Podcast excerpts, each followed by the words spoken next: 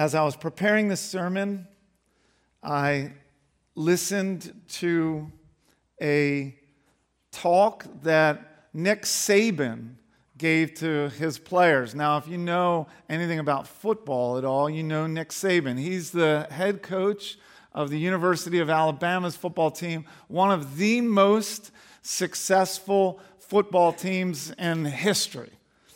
And you can imagine that they have some extremely talented and I dare say arrogant, full of themselves players on this team.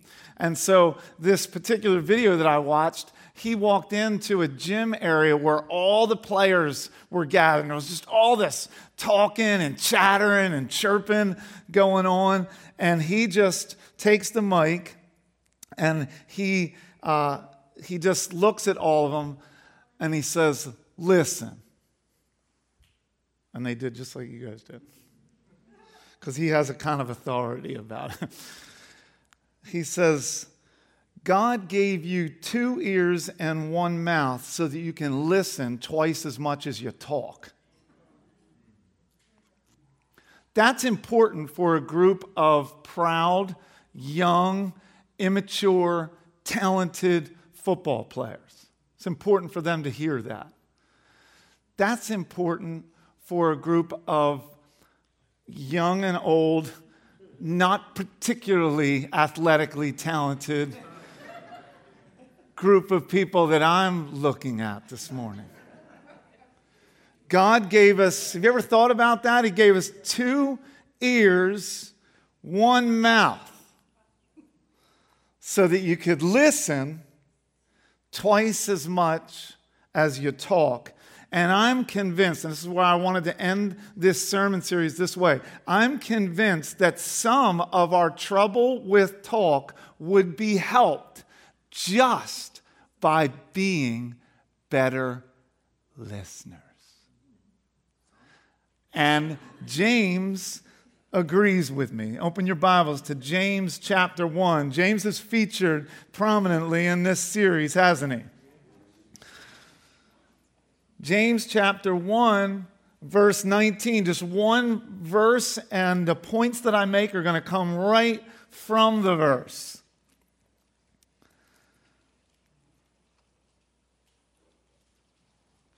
This is what he says early on in his letter to the 12 tribes in the dispersion. This is the word of the Lord, inspired by God, written by James to a particular group of people, to the church, and God addressing us from his holy word. Know this, my beloved brothers let every person be quick to hear, slow to speak,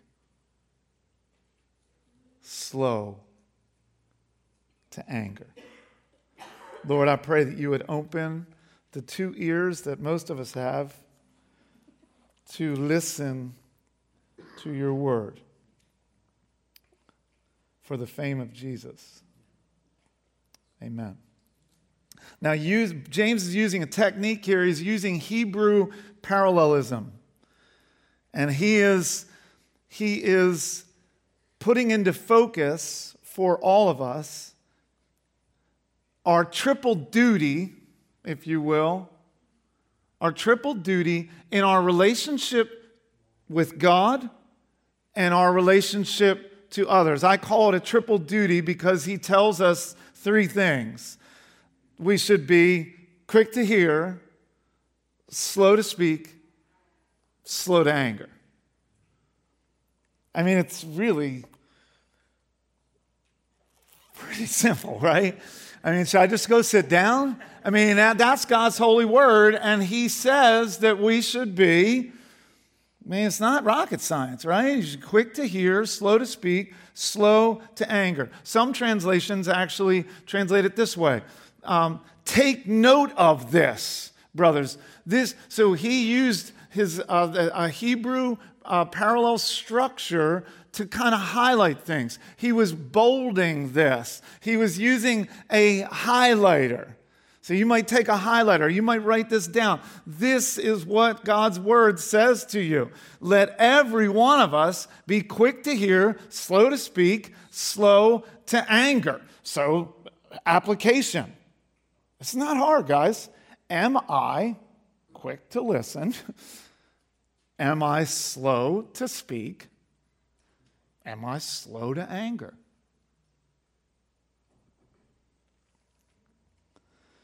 Many of us are not good at listening, and we know it. Many of us are not good at listening, and we don't know it. God wants to help us both.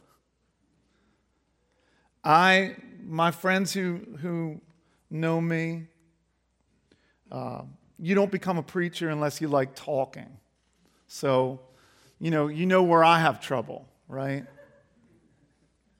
I was in a, I was in a meeting recently with someone, and they were doing a presentation, and, uh, and, and I actually wasn't going to say anything. Like, I didn't have anything prepared to say, or I wasn't, like, I, I had, there were thoughts in my mind, but I did, wasn't going to let them out. But I, I moved. Like, they were doing a presentation, and I moved my hand. And when I moved my hand, they said, let me just, let me just finish. And I thought, wow, I have interrupted this person so much that even when I didn't intend to interrupt them, I was just moving my hand, they had to say, let me, you know, let me, let me just finish my thought. Many of us are not good at listening, and we know it. Many of us are not good at listening, we don't know it all of us, according to God's word, are supposed to be good listeners.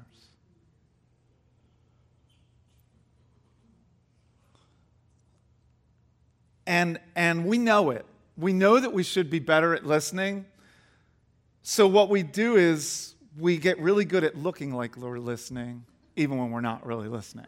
I read this guy, Jeff Robinson, he put down, he made some points about this he called, uh, he called learning how to do this, uh, and this is sad, but this is true for all of us um, impatient listening. Do you know what that listening is like? It's like you're listening, but it's almost like it's, it's, it's killing you to do so. You know, you're listening, but you're listening just with, if you pause for one second, I will take this conversation. Impatient listening, right? How about better opportunity listening?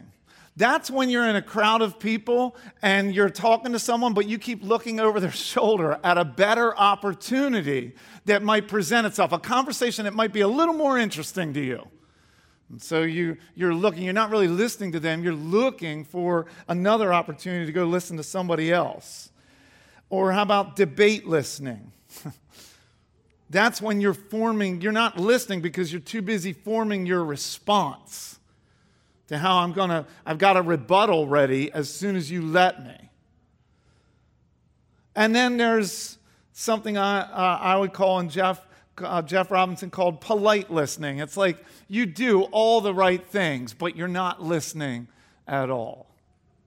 He used an example of how he regularly would meet someone in his, his uh, church that they would have the same conversation over and over again. And he always, at the end of the conversation, the guy called him Jim. His name's Jeff. But he was really polite. He's like, Jim, it's so good to see you. And, and how's your wife doing? And he always got her name wrong. So he was polite. He was like really polite doing it, but he wasn't right. He wasn't really listening. Not listening is to not, we talked about this last week, not listening equals not loving others.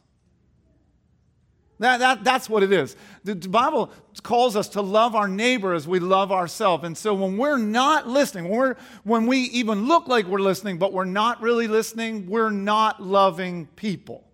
We're not others centered. Listening is others centered. True listening is, is, is, is posturing myself that what you say in this moment is really important to me.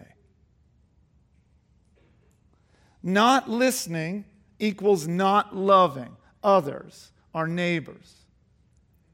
And Scripture, over and over again, attaches a label, uh, an adjective to describe the person who listens. It's the wise person who listens. Proverbs does this, speaks of this over and over again. Listen to these verses, write these down, and look at them later in your devotions. Proverbs 18:2. A fool takes no pleasure in understanding, but only in expressing his opinion. That one hit a little too close to home, right? Proverbs 18:13. If one gives an answer before he hears, it is his folly and his shame. Proverbs 29 20. Do you see a man?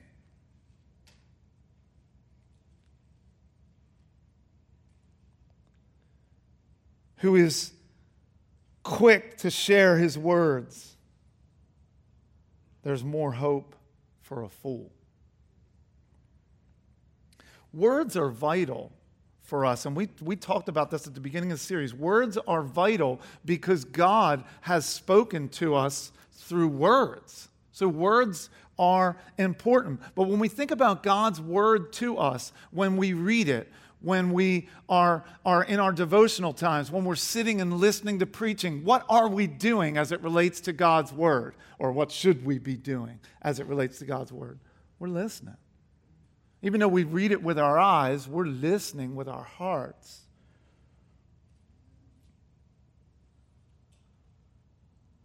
God wants talkers.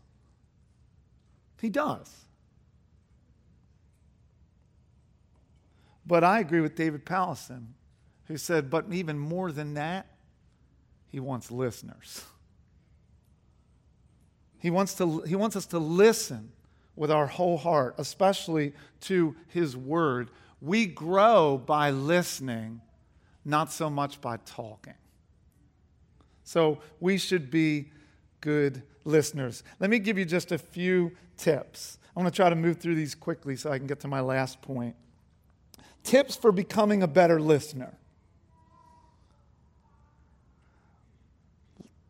And these are not like all that complicated. Number one, listen before you answer. Listen before you answer. That sounds so simplistic. Like, did I have to get out of bed to hear him say that? Like, that seems really simple. But how many of us don't actually listen before we prepared our response? Or not even prepared a response, just speak out a response. I remember, I, I, remember this often, this one time, and it certainly wasn't the only conflict Amy and I have ever had. But I remember uh, one particular conflict where I had said my piece, and then I gave her an opportunity to share her perspective. And as soon as she opened her mouth, I said, Hold on, hold on. Before you speak, I just have a question.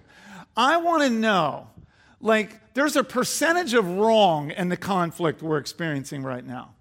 And I want to know, I have in my mind what percentage is mine fault and what percentage is yours. And before you share anything else, I want to know what percentage of this conflict you think is your fault and what percentage you think is my fault.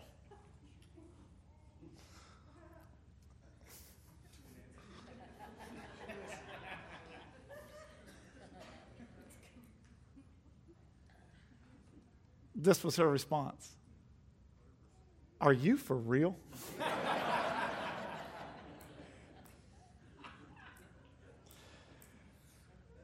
Listen before you answer.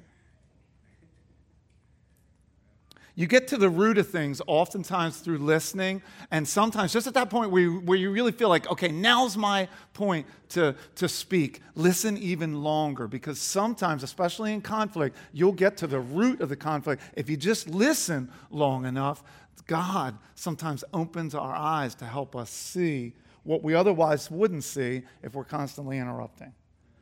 Listen before you answer. Number two, beware of mental fog. Beware of mental fog. The human mind can think four times faster than the person than, than we speak. So the mind is cranking fast. So when someone else is speaking, your mind is operating four times faster than the words they can get out. So, what happens here when we're listening is we start churning in our mind. I've got a quick response, I've got something I want to say. So, we've got to restrain that and not allow ourselves to kind of get into a mental fog while someone else is speaking. Number three, put your phone somewhere else put your phone somewhere else. Notice I didn't even say turn your phone off. Notice I didn't say turn your notifications off. I said put it away. There's been studies done on this. They've, they've measured people's retention through lectures by, by giving pe- putting people in three categories. One person could not bring their phone into the room with them. That was one group of people. The other group of people could, could just treat their phone however they wanted. The other group of people were told to turn it off and turn it upside down. Now, here's what's interesting the only people that listened better were the people in the first category who didn't have it with them. The people who didn't do anything, just left it just like that and left their notifications on, and the people who turned it off and turned the notifications off but put it in front of them got the same score as just leaving it on. Their retention rate was the same. And what they learned was is if it's in front of you, you're dying to know what's happening. I wonder who. I wonder what's happening in the world right now. But something happens when you put this thing over here.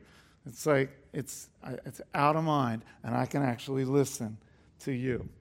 Hold on, I can't preach without my phone. No, I'm just kidding. just kidding. Fourth tip watch your body language. Watch your body language. So you have to pay, so it's kind of hard to watch your body language when you're in a conversation with someone else, but you know, maybe you could ask other people sometimes. You get done the conversation and ask them, what was my body language like while I was listening to you? Have you ever been in a conversation with someone who is bored? That's not fun, right? Should I try to liven this up a little bit? I mean, sorry for taking your time. Or somebody who is angry at what you're saying and they just can't restrain themselves. Their lips get real tight, start twitching, get real red faced, clenched fists. That's not helpful when you're trying to have a conversation. And you might say, I didn't say anything. Well, no, you didn't have to. I, am picking up the vibe here. It's not good listening when we, when we do things that way. Five, another tip for being a better listener repeat back what you hear. Repeat back what you hear people saying. Now, my wife, Amy, is really good at this, and Isaac is uh, one of the pastors and in my fight club, and he's really good at this. Um, this is what Amy and Isaac regularly do to me. I will share something, and then they'll say, I hear you saying. They do it so much that sometimes it irritates me because I feel like they're trying to trip me up or catch me up. But what they're doing is actually helpful. I will share something and they'll say, I hear you saying this. Is that actually what you're saying? And I'll say, No, no, no, that's not what I'm saying. What I'm saying is, and then it gives me an opportunity to clarify what I really mean. It's a helpful listening t- technique. Try it sometimes. When you're talking to someone, say, Hey, I hear you saying, and then they can say, Yeah, that's exactly what I'm saying.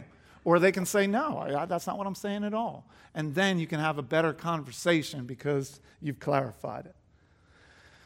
Sixth tip for becoming a better listener listen as an act of being fully present. Listen as an act of being fully present. What I mean by that is sometimes a conversation only necessitates that you sit and listen. You don't have to say anything.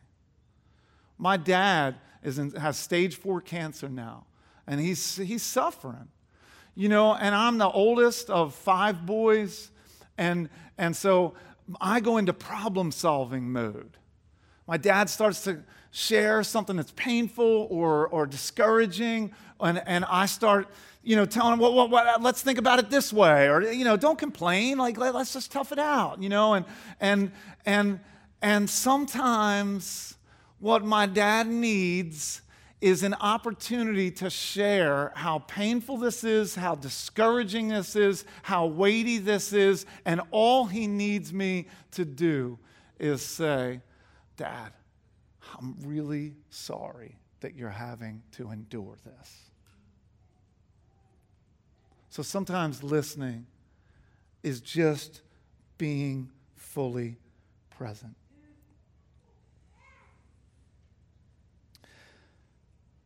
Quick to listen is what James says. I doubt any of us will get to the end of our lives and say, I wished I'd have only talked more. but I'll bet you a few of us could get to the end of our lives and say, I wish I'd have listened a little more. Quick to listen, folks. That's, that's the word. I'm going to combine the last two because Jairus did such an excellent job on preaching on anger. But the, the, the second point that I want to make, uh, combining, is James told us that we should be quick to hear and that we should be slow to speak, slow to anger.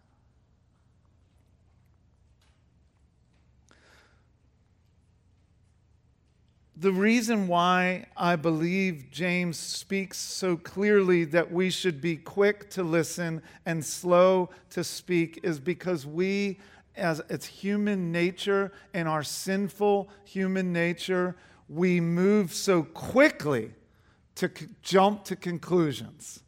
We quickly jump to judgments.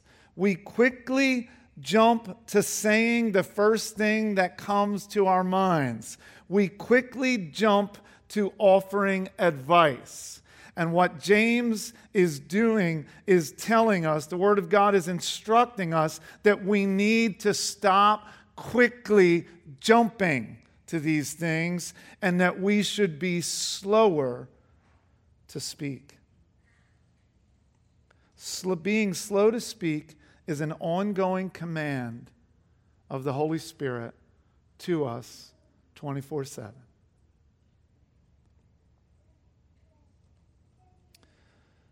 He connects anger to this. He says, Be slow to anger. The bottom line is this regarding anger an angry spirit is never a listening spirit.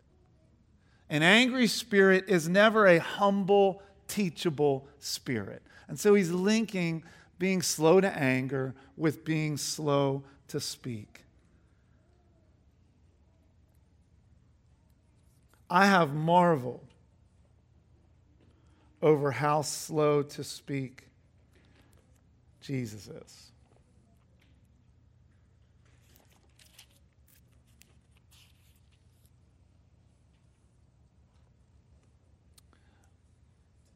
I'll read some passages of Scripture that highlight this truth.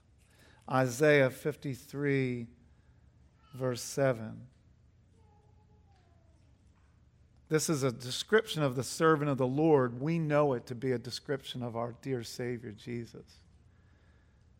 He was oppressed and he was afflicted, yet he opened not his mouth like a lamb that is led to the slaughter, and like a sheep that before its shearers is silent, so he opened not his mouth. Matthew 26.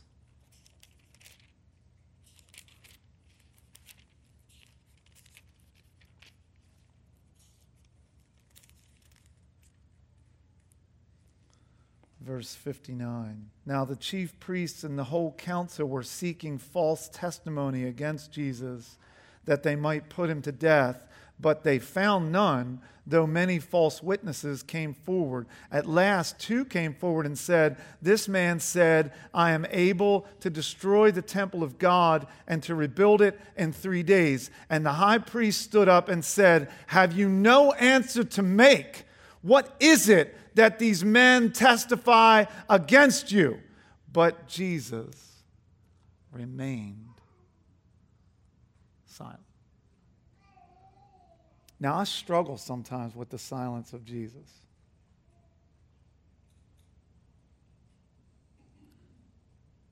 How different would my response be? How different is our. Listen, think about how we how Jesus responded to his trial and his crucifixion from our ordinary human nature. Even when we've done wrong, even when, even when you have actually done wrong and you know it, we are quick to speak, quick to defend ourselves, quick to make excuses, quick to blame shift Am I alone in this or is this true? I've witnessed this, I've observed this in humanity. That even when, even when we're wrong, we're quick to speak.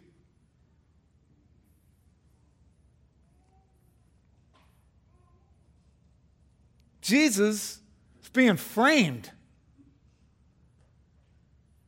and he's slow to speak, even silent we know that the, there was a bunch of mock trials that took place. Pilate had him beaten. Remember, he, he, he, he, he sends him out and he has Jesus scourged. He has him beaten to within where we couldn't even recognize him. He's beaten so badly. And then someone, one of the Jewish leaders, says, Well, this is because he claimed to be the Son of God. And Pilate gets really scared at that. Son of God, this guy's God? So he runs over to, to Jesus and says, after having him beaten, Who are you? Who are you?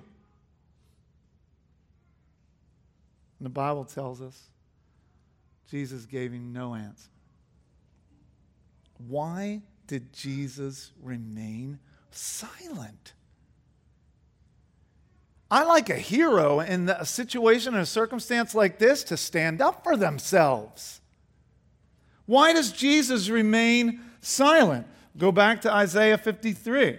This is why, here's the answer. Surely he has borne our griefs and carried our sorrows, yet we esteemed him stricken, smitten by God, and afflicted. But he was pierced our transgressions. He was crushed for our iniquities. Upon him was the chastisement that brought us peace, and with his wounds we are healed. All we, like sheep, have gone astray. We have turned every one to his own way, and the Lord has laid on him the iniquity of us all. Verse 10 Yet it was the will of the Lord to crush him. He has put him to grief. When his soul makes an offering for guilt, he shall see his offspring. He shall prolong his days. The will of the Lord shall prosper in his hand. When Jesus took our sin, he took all the punishment that goes with it, and some of the punishment that he endured was our shame. If Jesus had defended himself and protested his innocence, he would have suffered no shame, which would have left us guilty. Jesus could not prove himself innocent and then die in our place the shameful death that we deserve. Thank God for the silence of the Lamb. Thank God that Jesus was willing to be counted a sinner before God so that we might be counted righteous before God. If Jesus had risen to defend himself, I'm certain of this. If he had risen to defend himself, there is no high court, there is no legal authority, there is no, uh, there is no lawyer, there is no judge, there is no earthly power that have, could have stood against the defense that he would have brought for his innocence. If Jesus had defended himself, church, he would have won. And we would have lost. And we would be lost eternally. Thank God for the silence of our Savior, Jesus. What a model for being quick to listen and slow to speak. Here's the reality. We often live the reverse of what James is saying. James says, Be quick to hear, slow to speak, slow to anger. Most of us often live in the reverse. We live slow to listen, quick to speak, quick to become angry. Have you ever, have you ever reached, or have you reached a sticking point in your spiritual life? You just feel like I'm kind of stuck. I'm not moving forward. Maybe it's because you're hung up on one of your three duties. One of your three duties being to be quick to listen, slow to speak, slow to anger. Let's take our cues from Jesus. Let's take our cues from our Savior. No one more quick to listen than Jesus. You never have to snap your fingers to get Jesus' attention. You listening to me? You never catch him looking off, bored with you. You never have to repeat yourself with Jesus to make sure he heard what you really said. Jesus never interrupts you. He never spins out what you said. There is no one who listens so attentively, so respectfully, and so compassionately as Jesus listens to you. That's the gospel culture. That, that's the kind of people that God is calling us to be people that are quick to listen, slow to speak, slow to anger. Let's give others. Let's give our friends. Let's give our spouses. Let's give our children. Let's give the people in our missional community a gift the gift of being really heard. Amen. Let's pray.